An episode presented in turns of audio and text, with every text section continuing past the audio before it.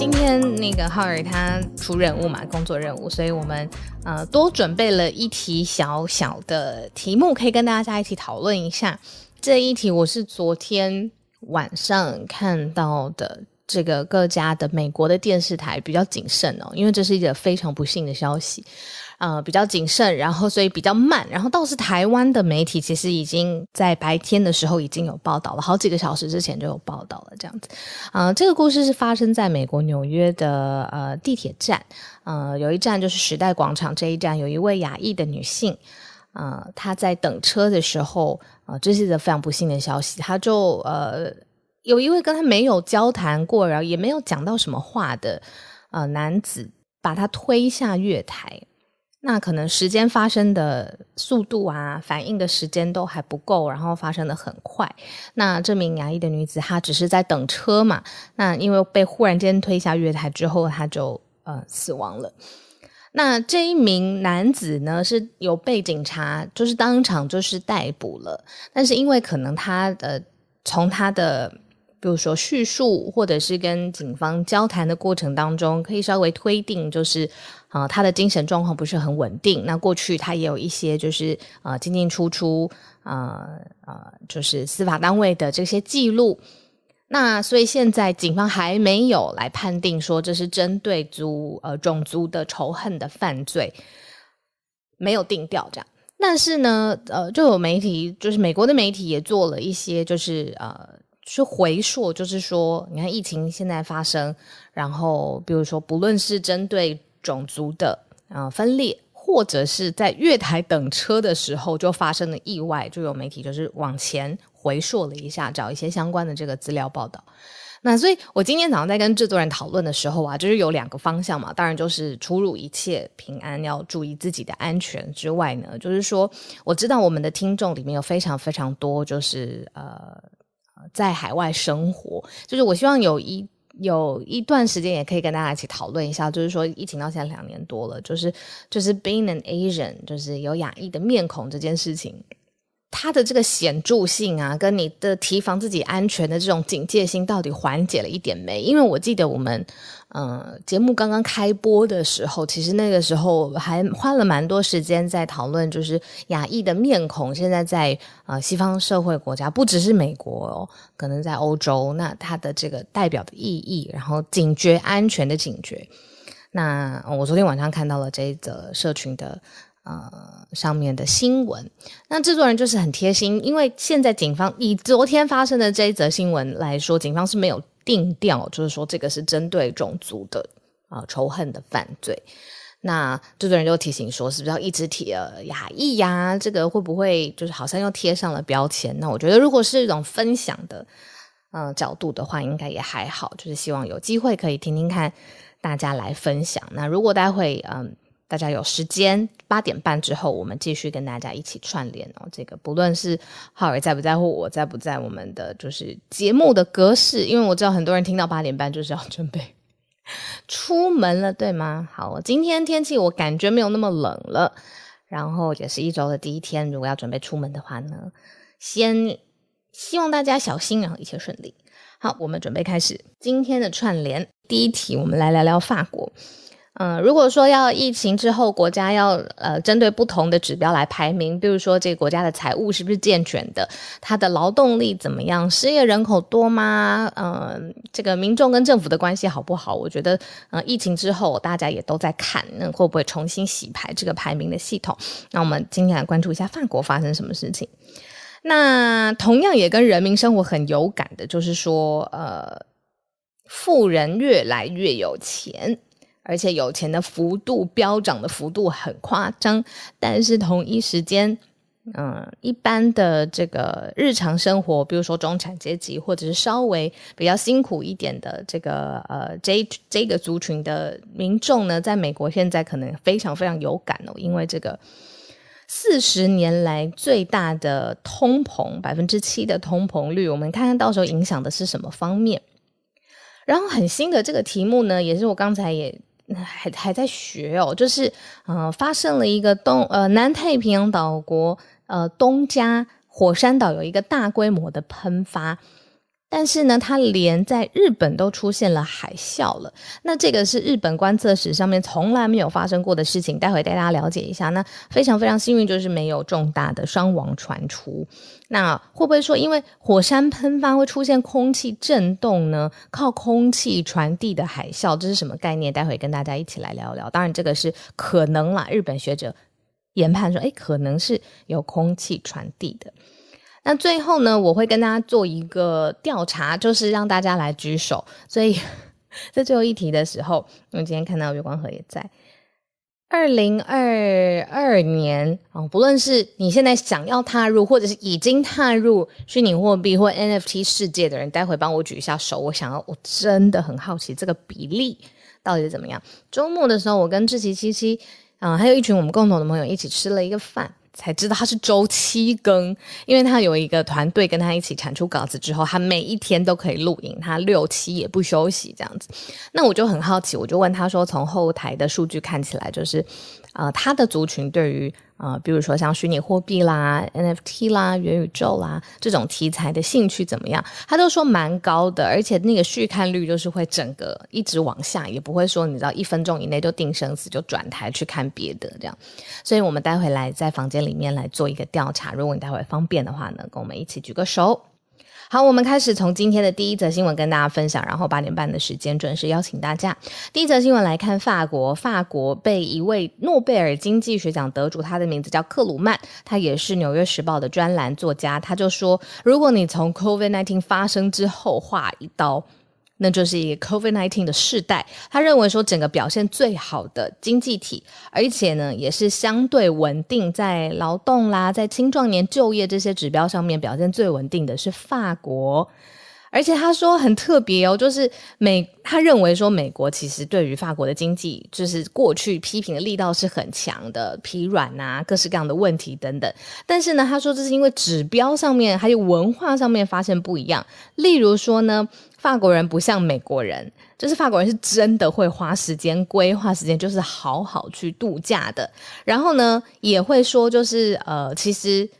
这个反映出来。低的 GDP 不代表他们的生产力或者是工作力上面出现了问题，而是是一个选择性。因为相对于欧洲国家来说，美国真的是 hard working，就是可能呃超时啦，或者是一周五天啦，这个这个是很正常的事情。这样，那以文化上面来说，呃。这个克鲁曼就分析说，法国人真的会去度假，把时间啊提早退休来说也好，或是选择跟家人在一起，选择较低的工时，这是一个选择上面的问题。但是你如果从 COVID 之后来看呢，就是青壮年的人口的就业率，青壮年人口的就业率呢是高于美国的，而且呢是在 COVID 的世代当中呢发现的非常非常亮眼。它这个时段的区间呢是从二十五岁到五十四岁的就业比例。来去看它的测量的指标。我在我在周末的时候也去呃呃远见啊的这个出版社他们的一个一个新书的发表会，然后就有说到，就是说美国人对于这个换位思考这件事情上面不是很擅长，对于美国以外的事情不是很理解。这个是讲座上面的一个一个 quote，就说所以对于美国事务以外，呃美国以外的事物不理解呢，就会造成说在理解其他国家或者是在其他国家发生事情的时候。说伊拉克啦，比如说越南啦的这些事情的时候，就是呃处理的不是很很很到位这样子。那这个就是我在看克鲁曼他的专专文专栏的时候，好像也点出了这样子的问题。然后法国有什么优点呢？我们继续说，有法国在疫情爆发的早期的时候呢，学校里面的儿童哦，有一个全民儿童照护系统是启动的。那是由这个政府来 step in，就是来帮忙，所以家长会更放心，更愿意重返他的工作。那对于劳工薪资上面来说呢，呃，法国的政府也提供雇主的补助，就是说为了不要让这个发薪水中断嘛，或者是企业体也就是中断了不做了，因为撑不下去了，那法国政府就主动的提供雇主，让他们支付劳工的这个薪资，也让员工跟雇主继续的保持连结。那克鲁曼就认为说，其实啊，这样子的做法就是，其实各政府也有嘛，台湾当然也有啊，各式各样的振兴啊，对于中小企业的补助啊，呃，更更轻松的可以呃得到政府的贷款等等的，嗯，但是克鲁曼的专文就认为说，欧洲的做法更细致。好，这个是就业率的问题。那法国还发生了一件什么事情呢？就是说，现在有一些民众哦，有在抗议说，法国的防疫的新的法律规范很严。但是呢，最新法国的国会已经批准了。现在呢，如果法国人要出入公众场所，像是呃呃法国的居民，例如说要去呃餐厅啊、咖啡店啊，或者是你要搭长途的列车等等，你要出示接种疫苗的证明。那现在呢，法国总人口当中百分之七十八的人。人口已经完整的接种了疫苗了，那只要出示这个接种疫苗的证明之后呢，你就是可以进出这些嗯公众的场合。那未来几天之内就会生效了。这是法国的国民议会啊，两百一十五票赞成，五十八票反对，就是通过了这项法规，他批准了疫苗通行证的这个新法，嗯。错，这个是法国目前最新的情况。那我们从第一题从欧洲开始哦，因为我们比较少做这样的尝试，今天试试看看大家感觉怎么样。好，回来我们稍微相对来说节目分享比较多比例的美国，可是我们不是从中美角度来看呢，我们看它的物价。就是，其实我记得从去年底吧，就有美国的朋友陆陆续续，或是在讨论美国的时候，就已经有一点跳开，比如说什么伊拉克，或者是跟中方又怎么样互相的叫嚣这个这种，反而是内部的这个问题，例如说物价的通膨，那结果发现就是说，美国劳工部呢，它公布了一个最新。美国消费者物价指数，就是我们很常听到的这个 CPI。他说呢，已经这个整体的通货膨胀率呢，已经来到了万物齐涨的速度，还有时代，那已经创下是一九八二年以来的四十年的新高点。哦，有百分之七的通膨率发生在哪里呢？整个通膨区是两大项目最有感的项目，一个是房租。一个呢，就是二手车的价格。好，以房租来说呢，去年美国平均的租金，这里不是说买房地产哦，是房租租房子，在一年之内呢，就上涨了百分之四点一。好，每个人都有租屋的经验吧？哦，租屋这涨价真的是哇受不了。再来就是二手车的价格，因为其实啊，我们说全球晶片闹晶片荒，这一时半刻也没有办法解决啦。这个还有相关的，比如说现在中国政府对于呃，要清零哦，对于确诊零容忍这样子的政策，也会在供应链上面造成一些波动。那所以二手车的价格现在呢也是很涨的，走热啦，狂飙。那所以呢，一系之间这个一年之间的这个涨幅，哇，很高诶，百分之三十七点三。好，那这个绝对就是它最先冲击的，其实就是不是富人的阶级嘛，对不对？就是。是让一般民众、中产或是中下阶层的收入者，他可以支配日常开销的这些这些钱，就是很明显的就是少了。那你看，房价、房租、饮食、日常用品这些，其实都是很有感的通膨的这个项目。那尤其现在呢，如果你去看美国本土的疫情哦，其实它已经是好像就是身边确诊的人已经不会。有一点不会大惊小怪，就是啊，好像朋友也得了，亲人也得了，就是以 omicron 来说这样子，但是它最后会复合成一个什么样的社会的危机，现在是大家都会努力在关注的啦。好，那这个影响什么呢？又要回到我们常常讲的，就是美国总统拜登上任发生真的很多事情。呃，今年会迎来美国的所谓的期中选举，就好像他们的期中考这样子。那呃，很很很重要的就是看拜登他现在的声望啊，对于比如说国内或国际上面对他的评价。那之前在去年的时候已经惨惨跌了一跤嘛。然后对外事务、国际上面的事务，那对内呢？他要推行这个强制打疫苗这件事情，国会也反对了，就是不通过。之前 Charlotte 有有有帮跟我们分享，帮我们分析。好，那现在能不能够勇敢的振兴经济？看起来好像也是判断错误，因为一开始拜登会认为说，这个通膨也不是你知道现在发生，其实有一阵子了嘛。但是拜登团队可能觉得说，这个是疫情呃 related，那之后马上会舒缓下来。所以没有出手啊，但是现在好像也没有 舒缓嘛。那四十年来最高点的百分之七通膨，哦，现在通膨率很有感，让美国的民众现在如果是呃日常生活可能已经要锱铢必较啦，就是 paycheck by paycheck 的话，那 two paycheck 的话，那可能就是很辛苦啦。这个是美国现在民众生活的一些缩影。可是呢，换另外一个 end，另外一端来说，我们来看有钱人、超级富豪。哇，现在已经你知道，因为二零二二年出了嘛，二一年的这个相对的排名已经出来了。例如说，二零二一年全球是整个地球上前五百名的超级富豪，所有把他们的钱全部加起来，要排排排 stack 这样子，好多个 stack 全部加起来的资产呢，相加是。八点四万亿美元，但是呢，就是是比同一年度增加一口气就增加了一万亿，也就是说，在过去一年，有人的生活就是水深火热到不行。啊，很辛苦，但是呢，有钱的超级富豪的同一个时间段里面，活在一个平行宇宙，他们的财富累积是更快而且更多的，就是形成了鲜明的对比。这一万亿到底有多高呢？给大家一个概念来想象好了，它是拉丁美洲所有国家的生国内生产总值 GDP 加总的总和。哇塞，就是这些前五百名的超级富豪的钱了。这个也是最新的历史的记录哦。穷人越来越穷，例如说，在全球范围里面，贫穷人口百分之四十也是更穷，因为疫情也造成他们各式各样工作上面、生活上面、财务上面的损失。但是，你看这些超级富豪们啊，天哪，他们五百名的超级富豪已经赢过所有拉丁美洲国家的 GDP，这个蛮不容易的，就是蛮蛮显著的啦，在数据上面很有显著性。那这是由美国彭博亿万富豪指数。Bloomberg Billionaire Index，好，它公布的数据。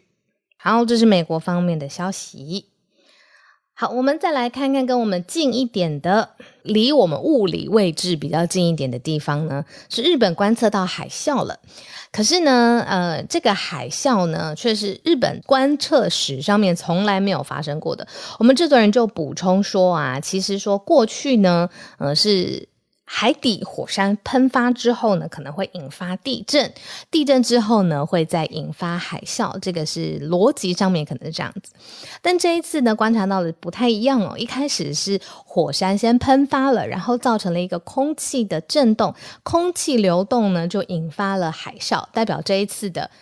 火山喷发的气流很强大，也造成了空气压力瞬间改变，所以就引发了很大的浪。那这个，所以就有日本学者研判，就是说这次发生的海啸很不同哦，就是在南太平洋岛国上面最开始东加这个发生了火山岛上面的大规模的喷发。那因为出现了刚才说这个空气压的瞬间的改变，空气有震动传递的过程当中呢，就是海水的潮位发生了巨幅的变化，那就观测到了海啸这样子。但是呃，已经解除了从北海道到冲绳有个大范围，原先是有海啸注意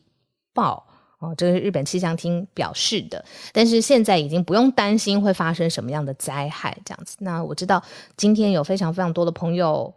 呃，也不是今天一一直以来都有很多朋友从日本加入我们呢。就是海啸对于我们来说，就是台湾生活的人来说，海啸的警报或是海啸相关，呃，对于日本造成的一般，比如说我们呃教育啊或教育训练呐或日常生活的影响，至少我啦，我我没有很熟悉，所以很想要听听看，就是嗯，当地在日本生活，或者是你有没有刚好就是接受到警报的朋友，可以上来跟我们一起分享。好，但是那这个传播的路径上面，呃，还有警报上面，目前是告一段落了，就是很幸运，就是没有呃任何显著的这个伤亡这样子。那但是就发现说，跟一般是地震造成的海啸是不同的。那有一些学者来背书。在这个海啸的机制上面发现了一种新的传递的方法，但是也说未来从从这种方法预测未来会发生什么事情，好像也很困难啊，就是也不是一个 fortune telling。那这个不是我我以前这这应该算地质科学吧，对不对？地质或者是啊一般常识，我真的很弱。待会来听听看大家有没有要补充的。好，最后一则今天的消息来跟大家来玩一下调查了。现在房间有两两千三百位朋友，可不可以让我知道一下？不论是你今年二零二二年已经在虚拟货币市场里头，或者是有计划，而且真的很可能实施的会投资就虚拟货币，包括 NFT 相关的资产的，可不可以请举手让我看一下？屏息以待，我真的太好奇这个比例了。两千三百位位朋友里头。不论是你已经有 possess，已经 acquire，或者是已经在这个你知道币圈一天人间十年里面领先我们上百年，超过两百位朋友，所以两十分之一嘛，嗯嗯嗯，好，谢谢大家帮我们举手，谢谢你们让我大概理解。那一般人就会认为说，嗯，还有十分之九的市场可以来开发。好，对于这个要进入。新的呃虚拟货币市场的，比如说你不论是冷钱包、热钱包，你的任何的位置哦，现在呢出现了一个新的资安上面的调查，是二零二二年在研究全球资安威胁的预测会发生在哪里呢？它有几个点哦，说因为接下来可见哦，就是远距工作的人还是很多嘛，而且可能也持续增加当中，大家都 adapt to new norm 这样子，所以呢，二零二二年攻击面骇客的攻击面其实是扩大的。扩大到哪里嘞？远距的工作、加密的钱包、太空卫星互联网哦。这个最近我去年一二一二零二一年底的时候，我就主持了一个太空产业的发展论坛，哇，才知道现在在太空上面的布局不只是台湾，而且台湾 play an important role。然后还有世界各地在太空的布局，其实是很如火如荼的这样子。那可能它跟未来我们怎么接收讯息的方式啊，打电话、传简讯、看串流，其实都很有关系。那是其实是跟日常生活很很可以帮斗在一起的。那太空卫星的互联网现在也都变成了治安现在最脆弱的地方，也是骇客攻击的新的打击面的目标，所以要特别特别。不能说特别小心了，因为现在你问我说，那要怎么防范？因为这也很新嘛。我都已经，比如说我在去做冷钱包或加密货币交易的时候，都已经被保证说这是一个什么最厉害的什么区块链 ledger，这个不会有任何的这个风险。但是它有没有风险呢？如果仔细去想的话，可能还是有的。好，那这个就是一个最新的治安业者他们发布的二零二二全球治安威胁预测报告。那还有说，就是电竞还有线上游戏哦，这个整个 combine 在一起呢，有高达数十亿美元的潜在获益，所以可能上面 也会有出现新的骇客的攻击。那整个扩大来说呢，嗯，因为电竞或线上游戏衍生出来的金融的交易，然后。因为有金融交易嘛，就会有一些勒索软体。这个其实，在早安新闻也讲过蛮多次了，只是特别要小心啦。那现在是被自然业者发布报告来指出，就是说骇客接下来的攻击面会来扩大啦。好，但做什么事情都有风险嘛，就是你把钱放在银行当中 也会有嗯各式各样的风险。那就只是新的潮流趋势上面看谁，你知道。我们刚才才说，这个贫者越贫，富者越富，那可能原来的这个阶级资源哦分配上面很僵化，那新的分配的方式，希望待会来听听月光和姐姐。好，我们今天八点三十分的时间要开放大家串联了。在串联之前呢，跟大家预告一下，这个礼拜五呢，我们会有播出我们的专题。还记得上一次我们的专题是 NFT 吗？就是我们请来了知识。呃，推广者在 NFT 世界里头的知识推广者大宝葛如君宝博士来到节目当中，跟我们聊聊看东汉有竹简啊，那为什么还要纸呢？那就是像我们现在一样，日常生活也有艺术宝物，为什么要 NFT 呢？好，这是我们做的一个垂直的领域的，就是不是像现在平行分散的这种专题，我们会探讨一件事情。那这周我们呢，我们播出这个探讨一件事情，我们探讨假新闻。啊，上个星期五收播的时候讲到披萨 gate 嘛，很多朋友收到讯息，我收到很多朋友的讯息，说我这第一次听到这都这么夸张。我跟你说，就是这么夸张，讯息跟 wording 是可以伤人的，然后可以改变一个人的想法，然后也改变他的行为。那看看一般的生活、日常生活大众上面碰到这样的事情该怎么办？这是周五我们会提出的专题啦。好，我 invite 大家上来。好，Charles 老师今天很需要你，今天先邀请 Charles 老师，是不是要讲通膨的事情？这个对，就是啊，讲到这个通膨，上上礼拜就是有两个通膨数据，一个是消费者物价指数，一个是生产者物价指数。那这两个就是一个是量测这个啊，就是就是消费端嘛，那另外一个是量测这个生产者他们的成本端。那这两个都是呃历史新高。那刚才小陆有讲，就是 CPI 就是消费者物价物价指数是百分之七。那虽然很高，呃，它主要是这个受受到新车啊、二手车，还有一些服饰啊，还有住房的价格推动。但是华华尔街反而没有太大的反应。那也就是说是低于市场预期。大家觉得很夸张，为什么百分之七还低于市场预期？主要是有两个原因。第一原因就是低基期的原因，就是说。我们现在看这百分之七的通膨率是年增率，也就是说，我们看十二去年十二月的这个年增率是从二零二零年的十二月开始来相比较。那大家回想二零二零年整年，基本上美国经济就是很疲软的情况嘛，所以经济疲软，那物价当然就不会太高。所以说整年二零二零年前一年啊，几乎每个月的这个基期都很低。所以说二零二一年开始经济启动之后，物价当然就是呃，当然就会变变高。当然就是还是有这些这个供应链啊这些问题。不过就说从四月开始，记得大家如果记得，记得四月二零二一年开始的时候，四月的时候就已经超过百分之四，然后一直一直往上飙，然后到十一月是百百分之六点八，所以到十二月百分之七，大家好像也觉得说这个是意料之中，因为二零二零年基期太低。那大家如果记得去年这个联准会的主席鲍尔一直用这个 transitory 这个暂时性的这个字来形容通通膨，那十一月的时候他就决定不用了，因为这个已经不是暂时了。那所以说这就是为什么第一个原因是因为低基期的原因，那第二个原因就说是月增率比较低，因为这个就是说呃年增率就是当然是一个观察点，不过另外一个趋势的观察点是月增率。那大家可以想象这个这个消费者物价指数如果是一个曲线的话。月增率是描述这个这个曲线的每一每个点的斜率，那也就是说，如果说这个是一个抛物线的前半部的话，就是你可以看到它斜率慢慢慢慢慢慢减减减缓，那就是说它月增率就是从呃这个十月的月增率零点八，然后到十一月呃月增率是零点五，啊十二月是零点三，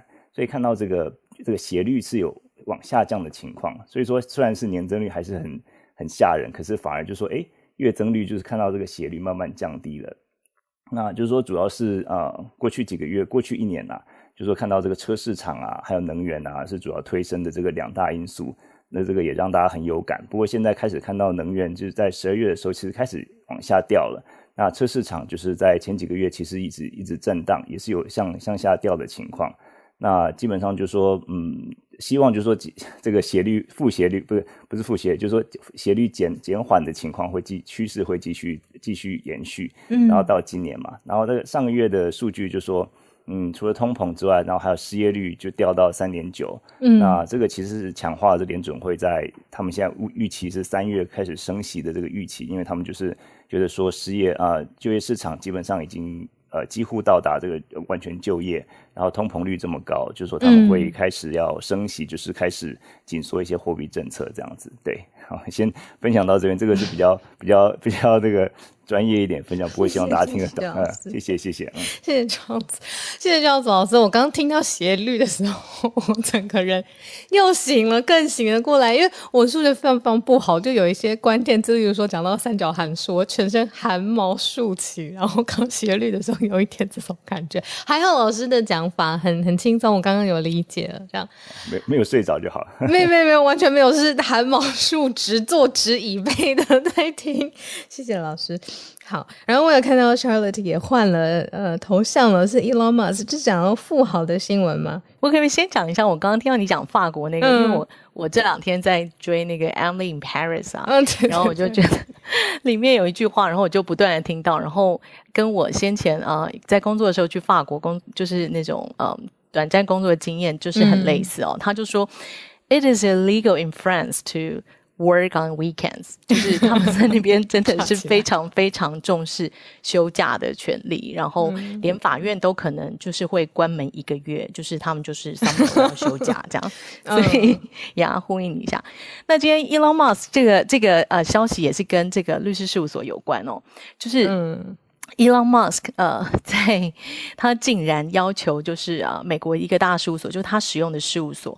Fire 一个啊律师，哈，是 associate 不是 partner。那为什么呢？是因为这个律师呢，在啊进这个事务所之前啊，曾经在这个证管会工作。那这个证管会先前呢，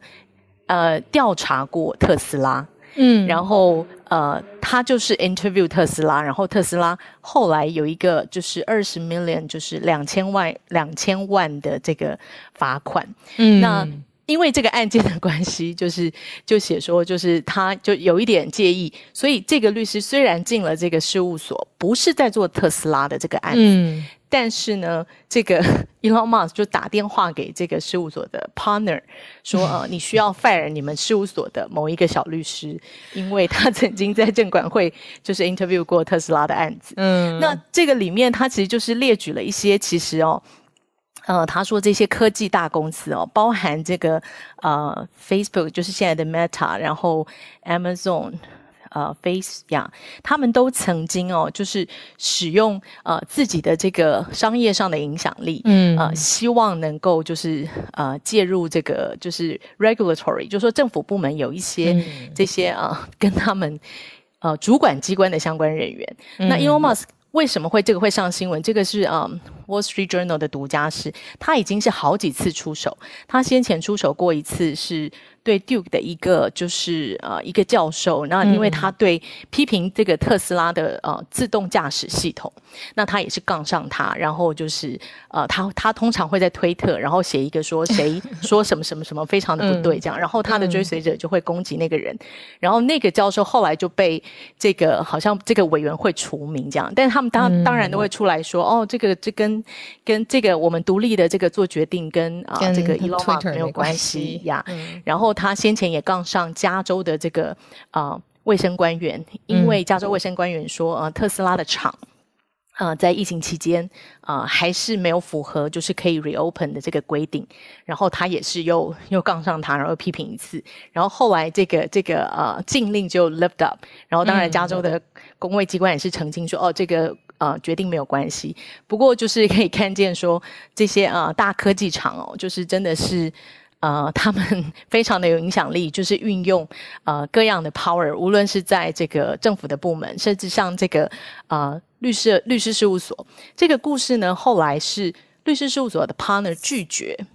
拒绝 fire 他的律师，那 Elon Musk 就说：“好，那我要撤掉你的案子哦。”所以他本来负责一些啊 Tesla 的这个啊法律诉讼跟 SpaceX 的一些 case，然后他没有办法马上撤换，因为你知道这种诉讼案件其实律师是很熟悉这个整个过程，所以他只能逐步的把一些比如说呃比较 day to day 的某一些 business case 先停掉，然后换了其他的事务所，然后慢慢的要抽离这样。那也可以看到这个对抗。不过我很。呃，就是 赞许这个 partner，就是没有因为就是这种商业压力，因为如果这样的话，代表你你每个公司的人事哦，甚至政府的人事，完全就是因为这个呃，就是 business 比较大的科技公对就会受影响。那其实这个公正性跟这个 工作权都是没有办法被保障，对，所以嗯，就是从从法国的工作，然后谈到美国的工作一样，就跟大家分享。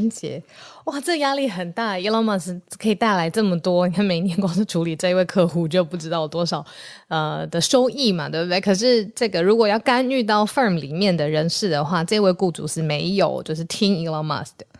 哇，长知识，谢谢。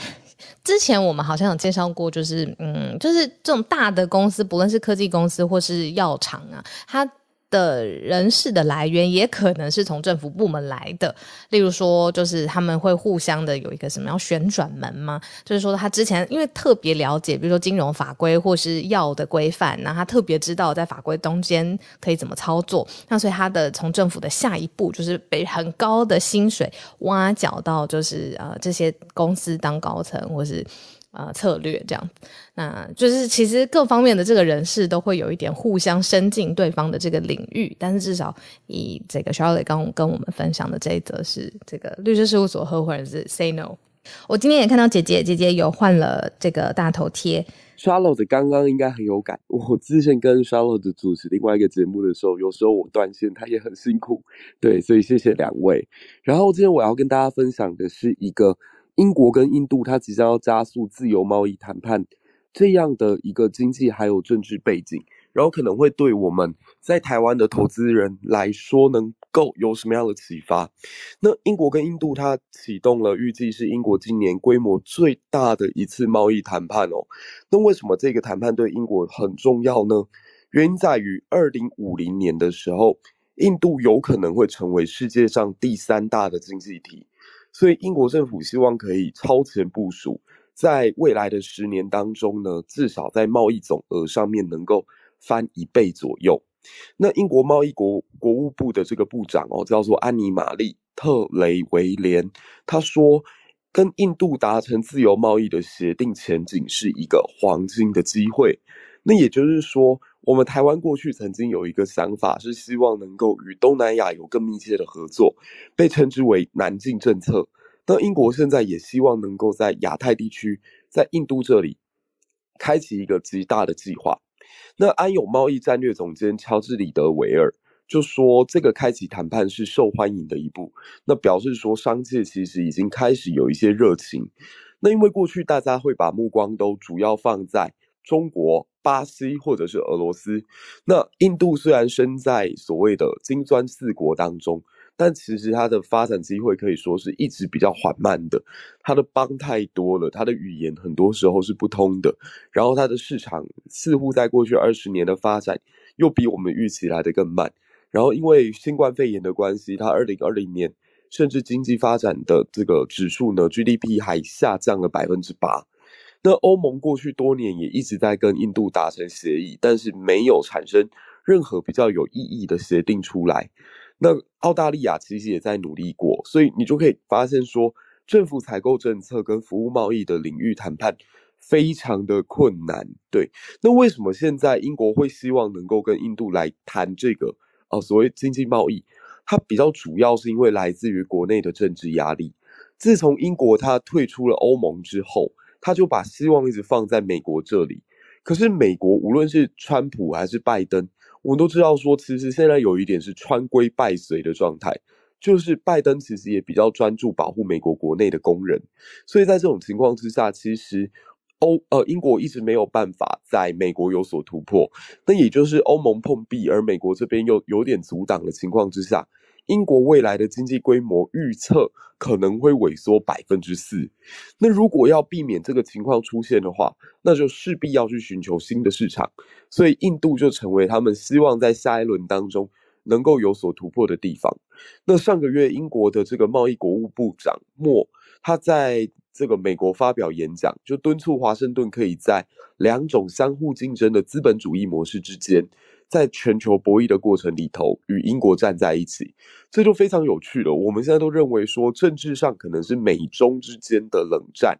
可是其实在经济上或自由贸易程度上，英国认为自己正在跟欧欧盟站在一个对立面的状态。所以从这里我们也可以看到说，其实，在英国脱欧之后，他有他自己必须要去寻求下一轮呃能够崛起的可能。那这里也会让我们投资人发现。其实东南亚也好，或南亚也好的基金，可能在未来也是一个很不错的投资标的。如果印度可以在二零五零年达成说所谓成为世界第三大经济体的话，那么它可以发展的空间还非常非常的巨大。我觉得大家也可以把目光放在南亚跟东南亚。嗯，谢谢小鹿，谢谢姐姐。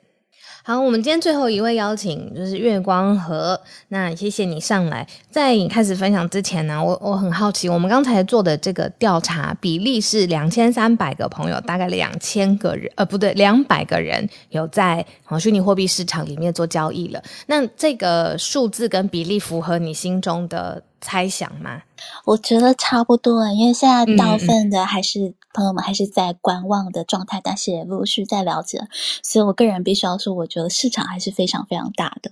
嗯嗯嗯，谢谢，有成长的空间很大。对，谢谢。嗯，然后刚好我今天就是要讲的也是相关的。那我们先从今天最早就是小鹿播报的第一则新闻开始，也是讲到纽约的这个地铁情况也是很不幸，在星期六早晨，感觉应该是蛮平和的周末早晨，但是就短短的几秒钟被推下地铁，然后就没有办法不幸的当场丧生。那米秀沟女士呢，她其实就是我们传统的所谓牙医，非常非常努力的。一代人，然后是从 UCLA 毕业，然后这又是 NYU 的硕士，现在是在非常棒的一家公司也担任高级经理。但是就是因为现在纽约比较严重，因为疫情的原因，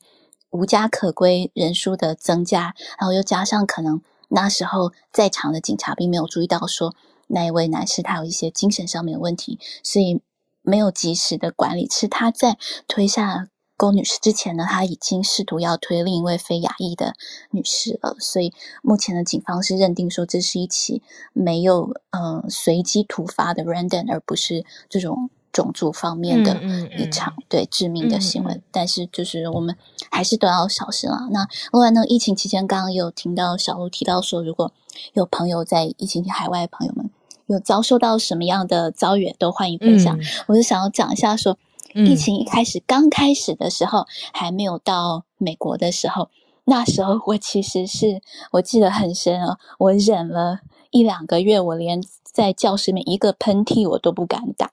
因为我我那时候只要周边的任何学生只要一打喷嚏，然后就会开玩笑说你是不是 COVID？那时候还是二零二零年初的时候，嗯，对。所以已经有一阵子对，但是后来呢，美国的疫情越来越严重，我感觉现在是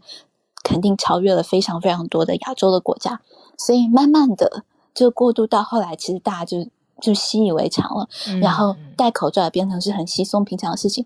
不然在 COVID 之前的时候，如果戴口罩的话，学校都会非常的关切的来问你。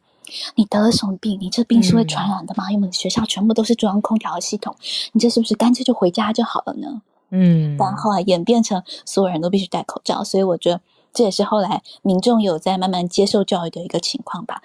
也就是说，到了。美国疫情后来越来越恶劣的时候，其实关于这样子的歧视的问题就比较少，而且就是学生们还有老师们之间也都有各种不同的教育啊方面的，也都是大家算是认知上面都有进一步的提升，所以这是一个进步。对，但是还是希望说大家不管怎么样，善待自己还有身边所有人，过好每一天。我们永远不晓得说明天还有意外哪一个会先来。然后还有刚刚小罗提到就是区块链的安全。我只能说，有人的地方就有江湖。那我现在也是身为区块链社群的管理员，我来分享其中一些规定，就是我们都会非常注意说，社群成员不可以围绕价格来进行任何投资诱导行为，而且所有资讯就要以群管理员发布为准。如果任何的社群成员加你或私聊你，或者发布任何的链接，都要谨慎小心，不要随便的点击任何链接，尤其不要交出自己钱包的私钥，因为我们随时都要注意有诈骗的风险。比方说，最近有很有名的 YouTuber 九九鞋，他就有讲说他自己就是因为点击了链接，然后又交出了私钥，以至于自己的嗯以太币都被骗走了的一个行为。然后另外呢，在像这种如果说币一旦被转走了，私钥被知道被转走，这都很难追回来，因为区块链目前毕竟现在是一个去中心化的一个存在，转走就转走了，非常难的再追查回来。但是呢，如果是在大型的平台上面，有一些争议的 NFT 交易，比方说在 OpenSea 这样的全球最大的 NFT 交易平台化，有争议的任何交易行为，还有有版权纠纷的商品，都会被冻结，都会被下架。所以这一点呢，也是大家可以放心，就在比较大一点的平台上面，然后不要随便点一些莫名其妙的链接。好，就这样，谢谢大家。嗯嗯，谢谢月光河，哇，跟我们回应了很多则今天聊到的新闻哦。然后我刚刚听到说要在学校忍着不打喷嚏，也觉得好辛苦。然后也可以很理解，因为也不止月光河跟我们分享，我自己身边朋友有听到，但时间点不一样了，就是在比较早期的时候。嗯，然后真的也是刚才月光河讲到，就是不知道明天出门会发生什么事情啊。我自己一个非常非常嗯亲近的好朋友啊，他也嗯失去了生活当中很重要的一个伙伴，那也是。嗯，还来不及吧？好好的，就是把心里的事情全部都、心里的话呀、想做的事情全部都做完，这样子。所以刚刚月光河提醒大家的，我听了也很有感觉、感触。这样好，那今天我们的串联就到这边告一段落了。谢谢 Charles 老师，嗯，Charlotte，然后姐姐，还有月光河。那我们就继续来听听孔医师在疫情上面有没有什么提醒大家，或是让大家安心的地方？那如果呃大家有问题，也一样可以，就是现在纸飞机丢给我，那看看有没有什么想要问孔医师的这个问题。好像上礼拜你就有说有一些问题。留下礼拜问，对不对？嗯，对，可能就是小孩子的照顾，还有那个学校，大家都蛮担心，可能有家长在里面吧，就是很担心学校接下来，呃的的的的封锁啊，或者是跟连假寒假是不是又连在一起了？这种都是小孩子的。嗯，我们先讲我我原本原本要讲的，然后再看你会收到什么问题，一起回答哦。嗯，那个上礼拜五英国更新了，它大概现在是。两周更新一次关于 Omicron 的那个技术报告哦。那这一次的更新主要在症状，因为大家都很关心 Omicron 大概会有什么样的症状，然后还有它对于住院住院的保护力有更清楚的的那个数字了哈。因为现在这个收集的案例很多啊，那个症状方面它是根据。这一段期间，哈，十一月底以来，英国总共十八万例 Omicron，十八万哦，然后 Delta 八万七。那他把这两批人分析一下，他们有症状的比例哦，而且他不只是做比例，他还去校正，因为因为我们知道，在英国这一批 Omicron 得病的人比较年轻一点，所以他他还针对他的啊年龄，然后各种条件去校正之后。得出来就是你得了 Omicron，相对于 Delta 出现哪一个症状的比例哈，风险是不是比较高？所以我觉得这是一个很精细的研究哦。那最后有两个很大的重点哦，呃，我们熟知的嗅味觉异常的确 Omicron 比较少，诶，可是虽然说少，还是有十三 percent 的人有哦，并不是也没有少到你想象的那个程度哈。那 Delta 的话是三十四 percent，对，有差嘛？一个三成，一个一成这样子哈。那可是不是不会出现？给大家一个概念。那第二个是有一个症状，就只有一个症状，Omicron 是非常容易出现那个喉咙痛，五十三 percent，有一半的人有喉咙痛。那这个相对 Delta 就只有三十四 percent 哈。好，可是除了嗅味觉异常跟喉咙痛之外，其他你想到的任何症状，什么发烧、呃流鼻涕、咳嗽等等，吼，嗯，他他调查了一堆症状，这些症状大概 as ratio 就是跟 Delta 相比，大概就是都是一倍上下，就也许少个一点点，多个一点点，哦，可是其实就在一上下，所以没有差很多，吼，你你就就没有没有别的跟 Delta 会差很多的。那另外也要提醒，这些讲的这一些症状，其实都跟不管是我们平常的感冒或是流感是很像的，所以你不能只从症状就就推测这个人大概一定是或不是奥密克戎哦，这这是非常困难的。那可是有一点可以不变的，就是我觉得大家要记得的就是，嗅味觉异常还是有了哈，有十十分之一的人有，所以出现的话就非常特异哈，大概一定要想是新冠的感染。就反过来说，没有也不能说不是哦，这这一定要强调。那另外是喉咙痛啊，哦，这批特别我看我们台湾的案例哦，最近也很多小朋友确诊嘛，哦，哎，好多小朋友就是喉咙痛哎，哦，那可是这这个其实很很烦呐，因为我们很多小朋友的小感冒，对啊，经常性的喉咙痛，对，多嘛是喉咙痛，这这这其实没有办法区分啦，只是稍微跟大家有个概念这样子哈。好，另外就是我们讲一下那个疫苗的保护力喽。呃，我们先说防有症状感染的保护力哈。那其实跟这两个礼拜、两个礼拜大家看到的数字没有差太多。我只讲有更新的部分哈，因为这一次更新的是莫德纳，前面两剂打莫德纳的人，那他后面再打加强针。哦，大家知道英国打的加强针是 BNT 或是半量莫德纳。那我特别想讲，是因为我们台湾也有这种状况嘛，所以打莫德纳两剂的人应该也会关心我我的加强针该打什么哦。所以英国这个数字出来了，因为它原来没有出来，因为莫德纳他们打的比较晚，所以数字是现在才出来哦。那两剂莫德纳这个我也不报了，因为这个其实就跟 B N T 半斤八两了哦。你只打两剂莫德话，那的话哦掉的很快哦，大概在第十到十四周，也就是施打后三个月左右，就是我们现在是十二个月可以打加强针嘛吼，合理，因为你两剂莫德纳这个 Omicron 的保护力就掉到四十 percent 以下了。那二十周更会掉到十 percent 以下，那跟这个数字跟 B N T 是半斤八两的，就是大哥不要笑二哥，差不多都一样惨哦。好，那打了加强针之后呢，莫德纳出来了哈，差不多哎，你打半量 B N T，对不起，半量莫德纳或 B N T，其实能够回来的保护力，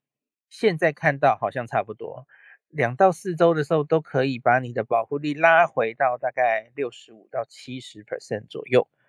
好，可是这个时间追踪不够久哈，四周之后还不知道，那我们要继续看下去了哈。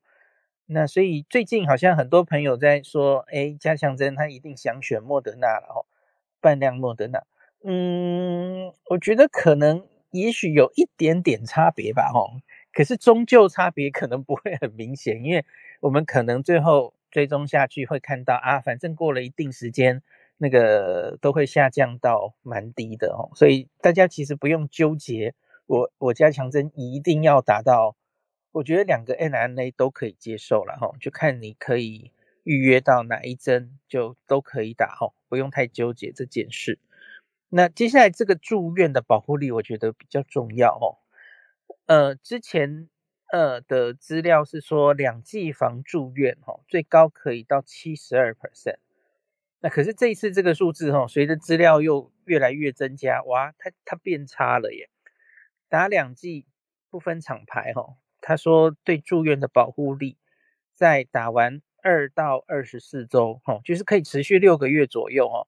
保护力大概是在六十四 percent，六成而已。上次说七成，现在数字更多，也降到六成了哈。我不知道是不是因为它随着时间追踪哈，有一些人又去住院了哈，因为时间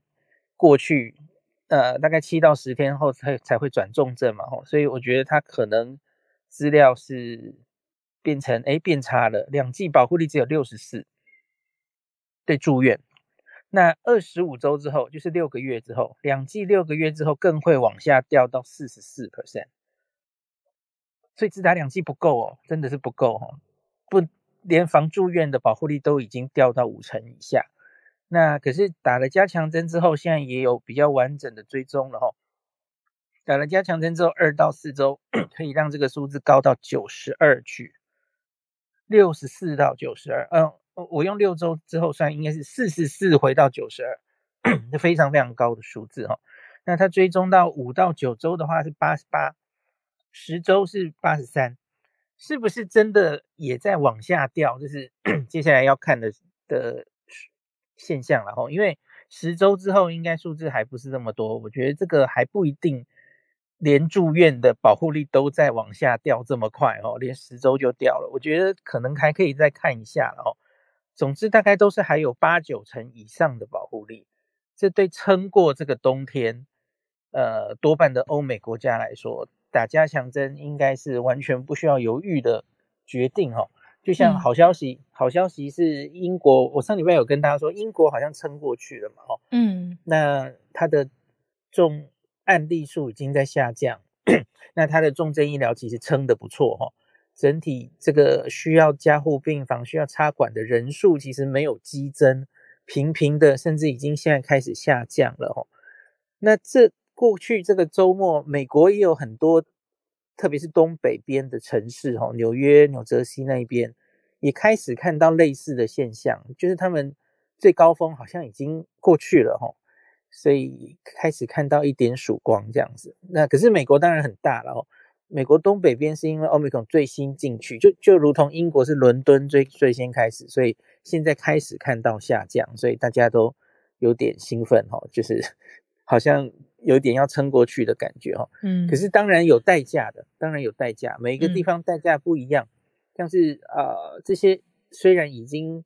确诊数字在降低，可是你可以看到不同等级的住院激增，然后。需要插管的人也增加，然后有一些地方死亡已经跳起来了哈。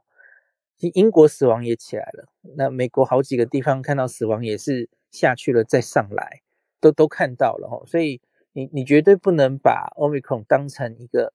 轻微的疾病，呃，对你个人来说也许轻微吧哈，对整个国家你我们不能等闲视之，把它当成轻微的疾病、轻微的传染病就是了哈。那所以，哎，小鹿呢？我我。我们来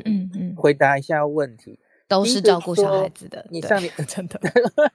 小朋友哈，现在有一些资料陆续出来，就是不管是英国或美国，都看到，的确这一波也看到了儿童的案例激增。